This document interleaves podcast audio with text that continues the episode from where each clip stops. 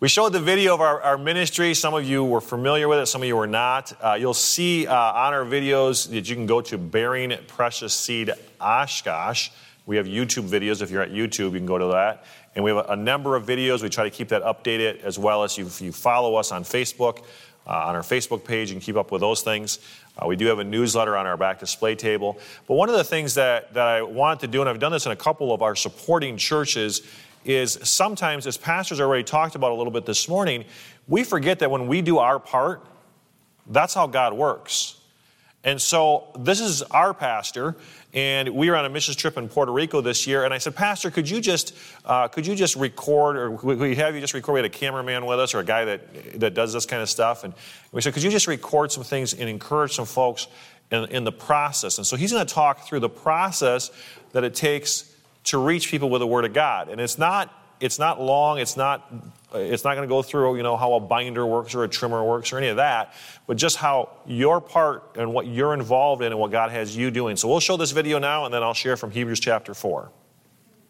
Hello, everybody. I wanted to talk for a few minutes about the power of the Word of God, how it can actually transform lives, but all the obstacles that it has to go through to get to somebody we came down and we're preaching through a translator and, and you'd say wow that's that's an obstacle. But even to get the scriptures we had to print them and send them and ship them. Even before that somebody had to put their hands on them and collate them and put them together in our print shop and before that they were printed. But as you follow that line and that process all the way through we can see in spite of all those obstacles a sinner receive that scripture and read that in their own language, and it actually changed their life. As I was preaching through the translator and using the Word of God uh, in my own language, I could see as it was translated the look on their face, understanding that they were condemned, understanding that Jesus died for them, understanding that Jesus would save them if they call upon their call upon him as their savior.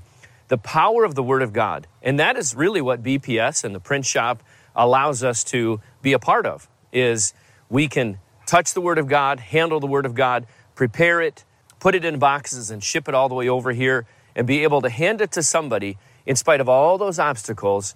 That word of God doesn't diminish in power and it does change the lives of these people. So if you can get involved in some way by praying, giving, uh, being involved in the print shop, coming on a trip and being able to see God's word change lives. It is amazing that God can use us in that process to get the Word of God into their hands so their life will be changed.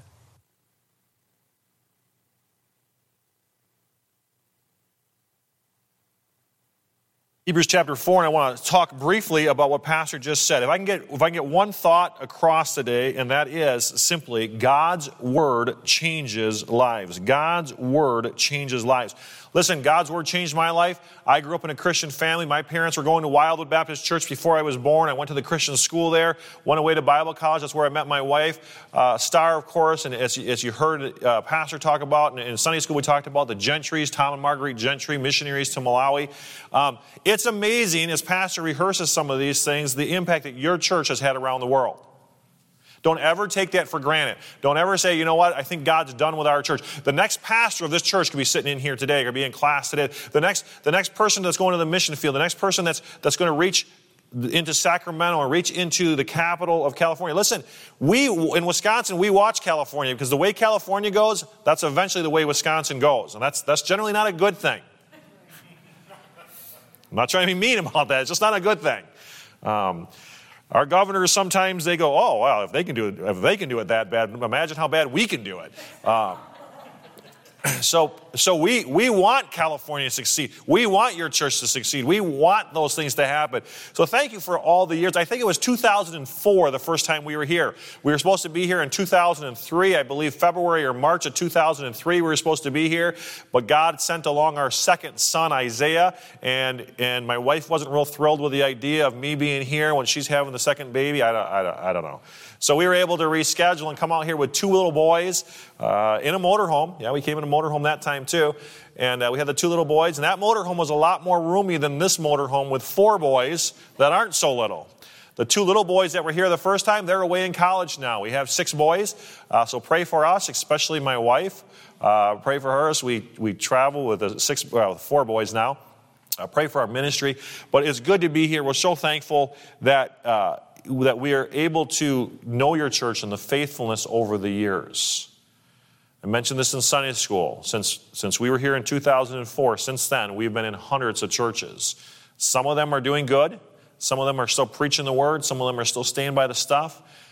Uh, some of them don't exist anymore. Some of them probably shouldn't exist anymore. They've gotten away from the scriptures, they've gotten away from what the Bible says. Thank you for your faithfulness. Thank you for just continuing to serve God. As we, as we look at this passage here in Hebrews chapter 4, we'll stand for a minute for the reading of God's word. Hebrews 4, if you stand for uh, the reading of God's word, Hebrews chapter 4 and verse 12 says, For the word of God is quick and powerful and sharper than any two edged sword, piercing even to the dividing asunder of soul and spirit and of the joints and marrow, and a discerner of the thoughts and intents of the heart. Let's pray. Lord, we love you. Thank you for this day. We thank you for your word. God, we take it for granted. I've had it my whole life. I've have, I have multiple copies of it. Uh, Lord, I pray that you would use your word in my heart, in my life, and Lord, that we would reach others with your word. Guide us and direct us, we pray, in Jesus' precious name. Amen. A couple things, thank you, maybe see A couple things I'd like to ask. Pray for us. Uh, I had the opportunity to grow up at Wildwood, as I mentioned, got involved in the print ministry when I was only 13 years old, and then uh, got involved uh, three summers while I was in Bible college, and then 2001, as the video shared, Star and I came on as full time representatives, and then in 2018, I became the director of the ministry. As soon as I became the director, I started praying for my replacement. Pastor's like, yeah, I, understand that. And we started praying for a younger couple, a couple that we could start training, and over the next decade or however long it took, we could train them to replace us. There's a, there's a lot that goes into the print ministry. There's obviously the ministry side of it as far as being in churches, preaching and teaching in, church relations, if you will. But there's also the running of the shop. There's, you know, how to fix the machines and how to work on this stuff, and, and when do we upgrade a machine, and how do we spend the money the best, and all that kind of stuff that goes into it, and figuring it out. So we started praying for a younger couple, and in about two years in, uh, well, 2018, so about four years in almost, a couple came along and said, Listen, we'd like to join your ministry, but the husband was actually one month of the day older than me. He goes, I know you're asking for a younger couple, but I'm like, I could use help right now. You're not going to be my replacement, but I can sure use your help. So he joined the ministry with us, and, and, and it was a blessing. And, and he's a hands on guy. He, he has a background in carpentry and just an overall general handyman. And so as we've, as we've updated some things in the shop, it's been good to have him there because I, I don't know. My last name is Carpenter. That's as far as that goes, okay? That's. Don't ask me, oh, you're a carpenter? Can you fix? No, no, you don't want me doing that. Uh, so it was good to have him there. And then, then come this year, uh, starting last year, we had uh, one of my school teachers from back when I was in, in high school back in the 90s. They became missionaries to Belarus. So they were over there for 20 years. And with the war going on and everything, they felt led of God to come back. It was already a closed country. It was already hard to minister there. And they said, listen, we think we should come back for a little while. And then after they had been back, they were talking to Pastor. They said, listen, we're in our 60s now, and we don't know when we can possibly go back to Belarus. We think that we could probably serve better. So would it be all right? What do you think, Pastor, if we stayed stayed in the states and found another ministry and pastor said well i think you know there's wisdom in that and so so they came to us and they just joined our ministry back in june and it's funny because they said the same thing. They said, you know, you're praying for a younger couple to join. And, and now we've got this one couple that's older than me, just a little bit. Now we got this couple that was my teachers in high school. And I said, well, God has a sense of humor because now Star and I, we are the young couple in the group.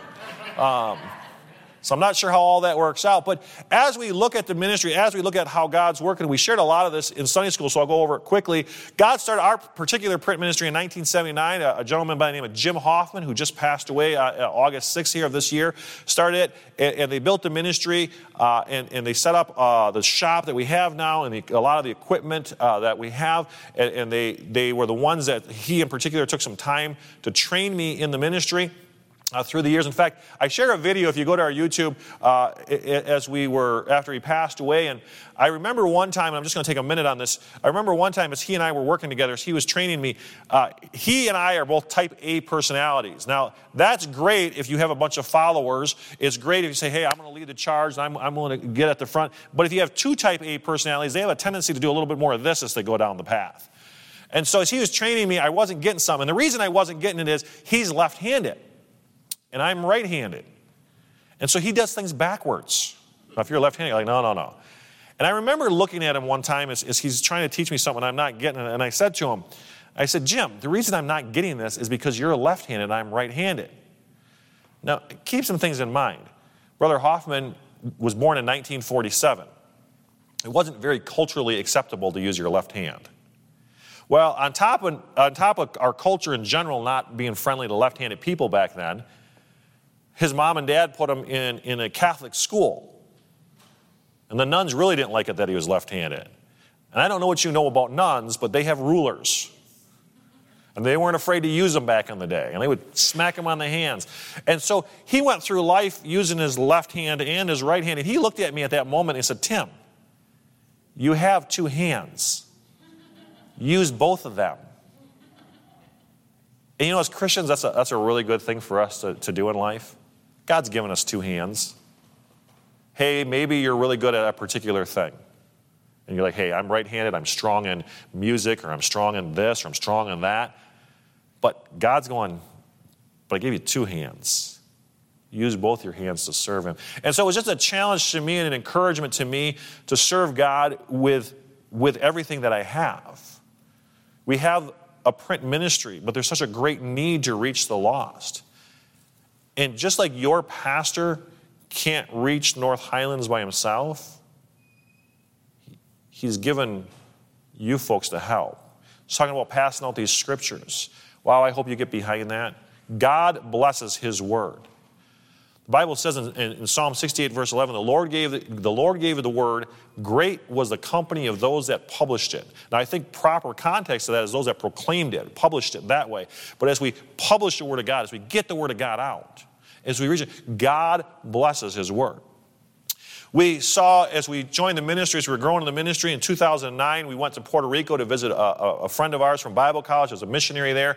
He invited us to come back with some teams of people. And so it, I, for a while, I told him no, I wasn't interested. In 2011, we said, you know what? We'll bring a group of people down in 2012.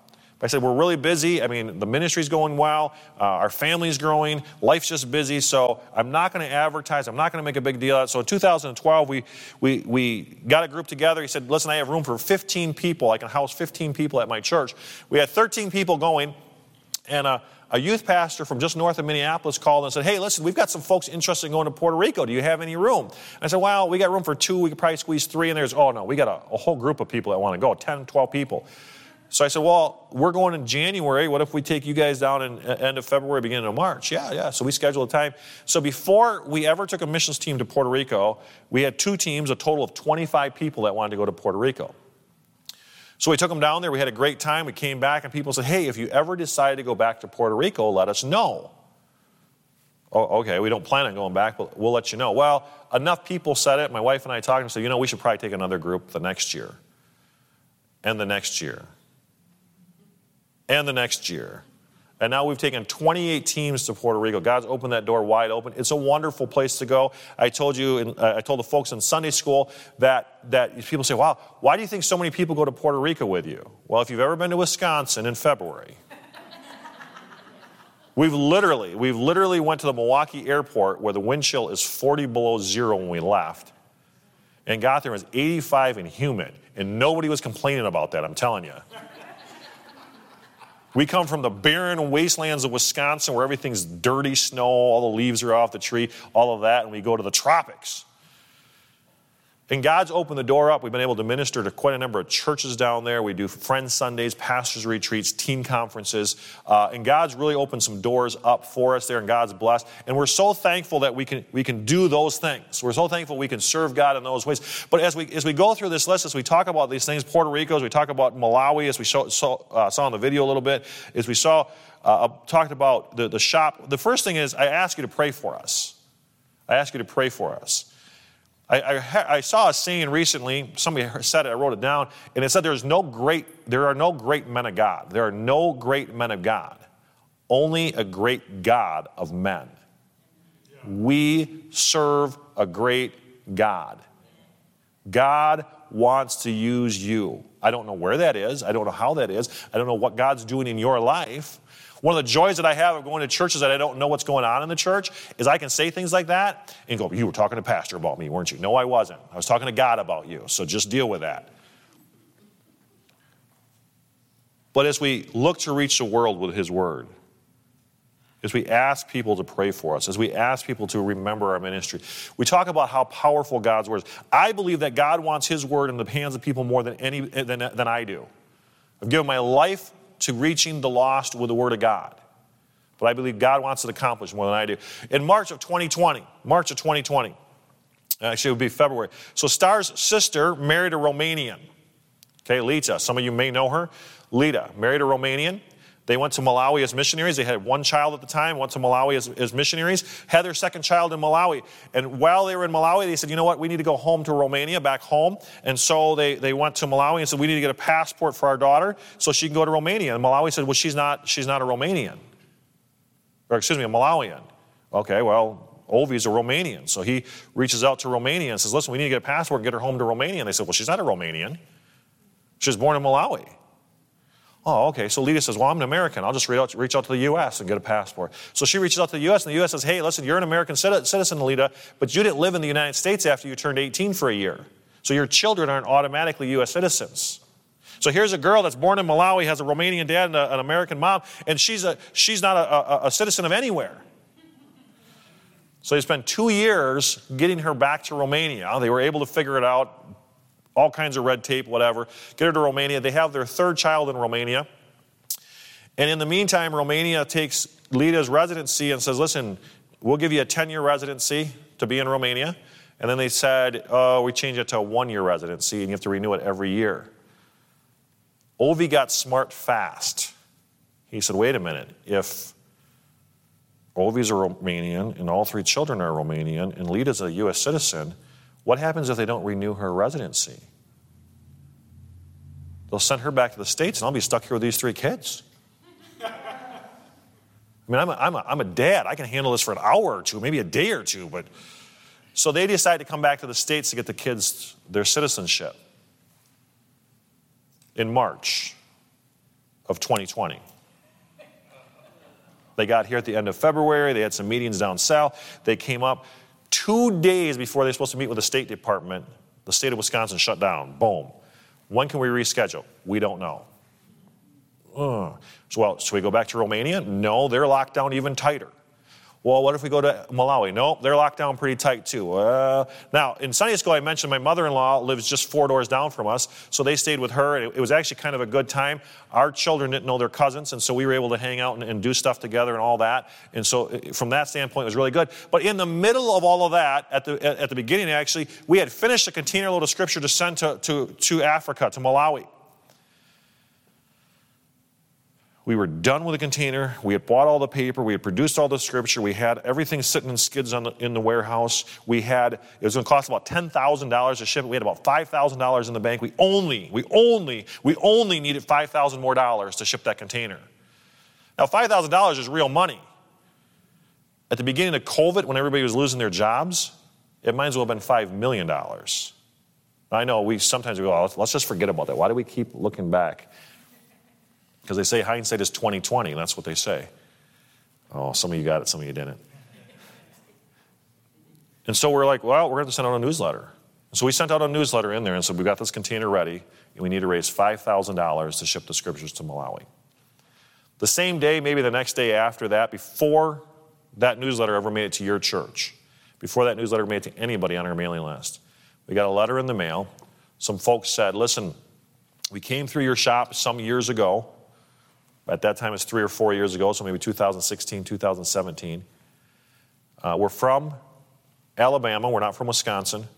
We just came through your shop, and God, God really moved in our hearts when we were there. We got an inheritance, and we felt led of God to give some money to your ministry to use it wherever you need it. Anybody have an idea how much it was? $5,000. Now, now, we've had gifts and donations and blessings similar to that over the years. But to strengthen my faith in a ministry that relies heavily on donations, we don't, we don't sell any of the stuff that we do. At the beginning of COVID, when people were trying to figure out how they were going to feed their family, God took some family in Alabama and said, Here, Tim, I'm still in charge. When we look at the Word of God, it's quick and powerful and sharper than any two-edged sword. God's word changes lives because it's powerful. God's word changes lives because it's precious. I shared this. I shared this in Sunday school this morning about God's word being precious. It, it, it, it was in uh, Malawi. Ovi had given out was giving out scriptures at, at, a police station. He was asked by the police commissioner of of Malawi to go to all the police stations and give every police officer a Bible. And the police officer received a Bible and he said, "This is a Bible. I've never seen a Bible before."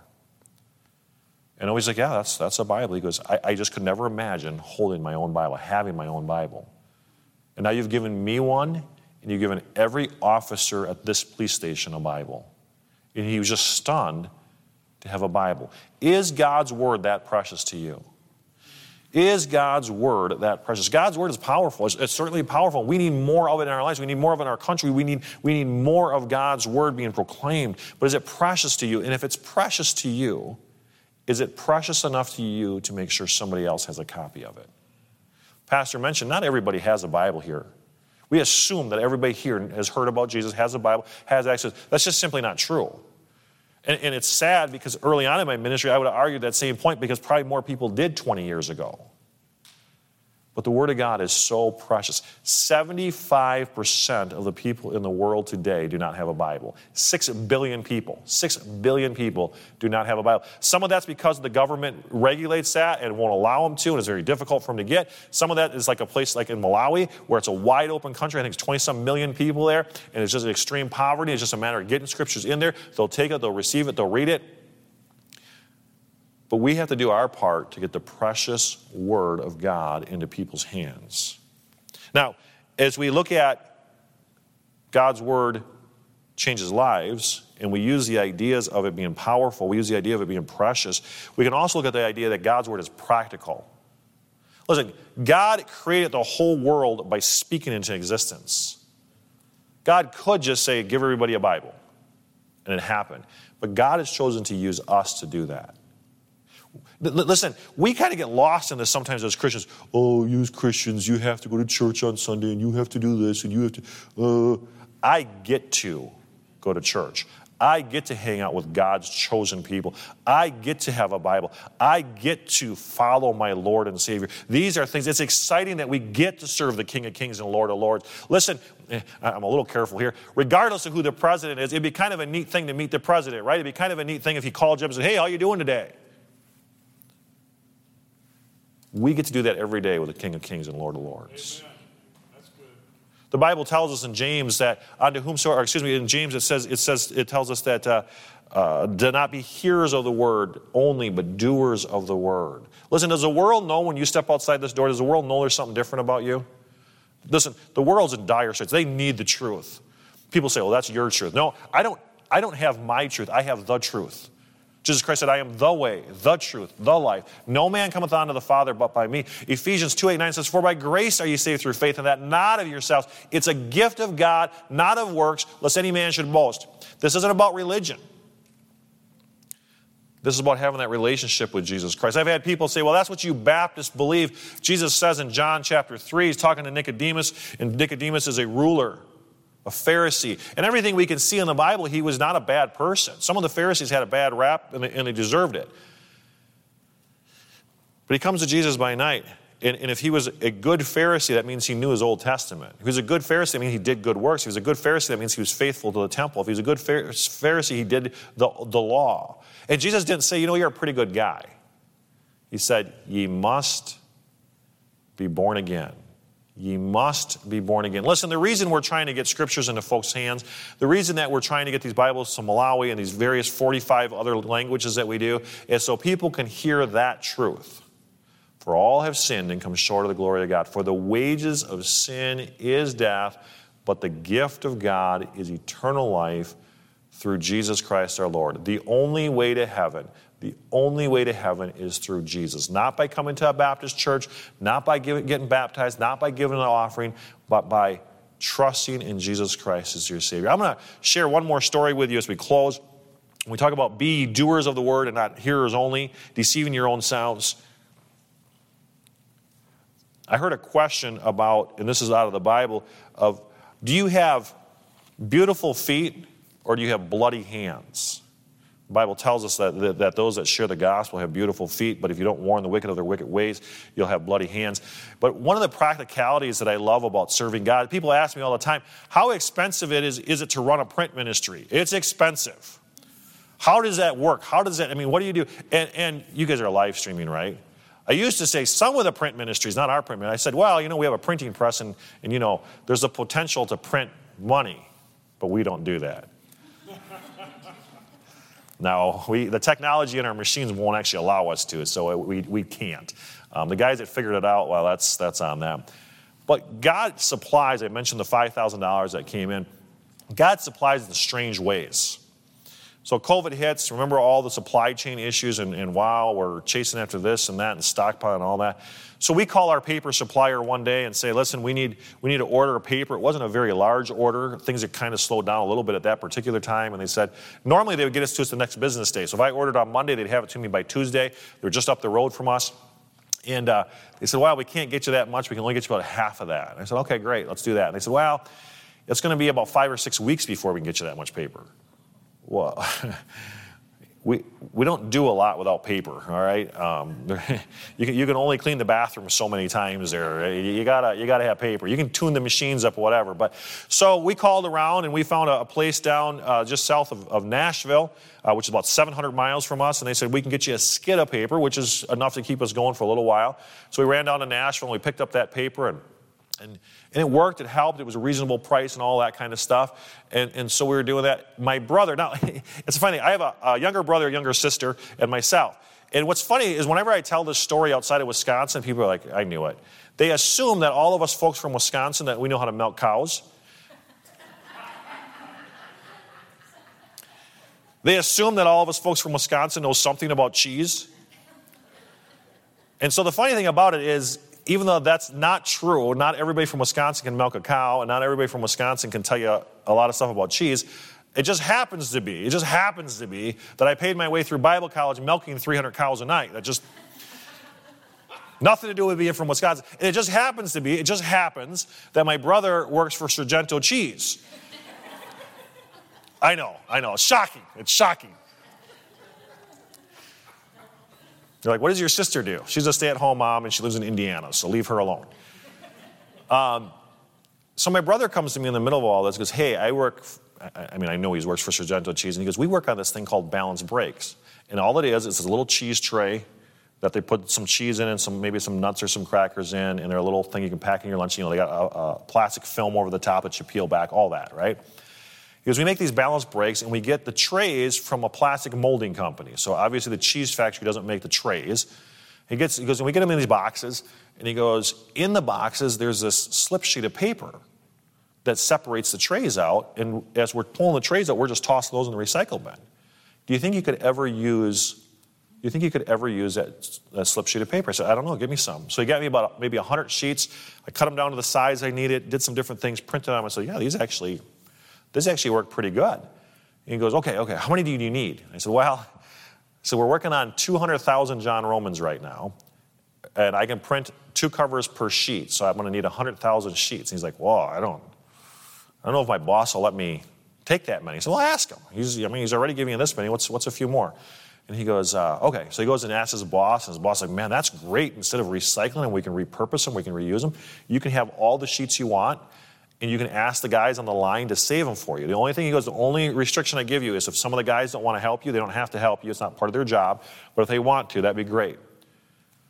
Since that time, so I think it would have been late 2020, since that time, we've gotten somewhere in the neighborhood of 250,000 sheets of cover stock given to us from a cheese factory. Now, listen, when I was calling around early on in 2020, and I was calling all the paper companies, all the people that I knew that had paper, and all that, it never dawned on me for one half of a second to go call a cheese factory and be like, hey, by the way, you guys have any cover stock that we can use? Tens of thousands of dollars worth of cover stock has been donated to us. Now, I'm showing you this piece of paper. I brought it all the way from Wisconsin. There's no cheese on it, sorry. Just checking that quick. Every once in a while, I get some cheese that makes it through. It does. We have to take some of the paper. Some of it gets thrown away because of damage and so on. But I show you this, and, and, and I've done this before in churches. As I show you, I've got your attention. As I show you, as I talk about God's word changing life, as I show you this and I say God's word is powerful, as I show you this and I say God's word is precious, and I show you this and say God's word is practical, you all just got excited over a blank sheet of paper. That yes, it gets turned into a cover. Yes, we put scripture inside it. Imagine what God can do with your life. This is just a beat up piece of paper from a cheese factory in Wisconsin that somehow God chose to use to put a cover on scriptures that are going to Malawi, Africa, and somebody's going to get saved because of it. Imagine what God can do with your life if you let Him. Let's pray.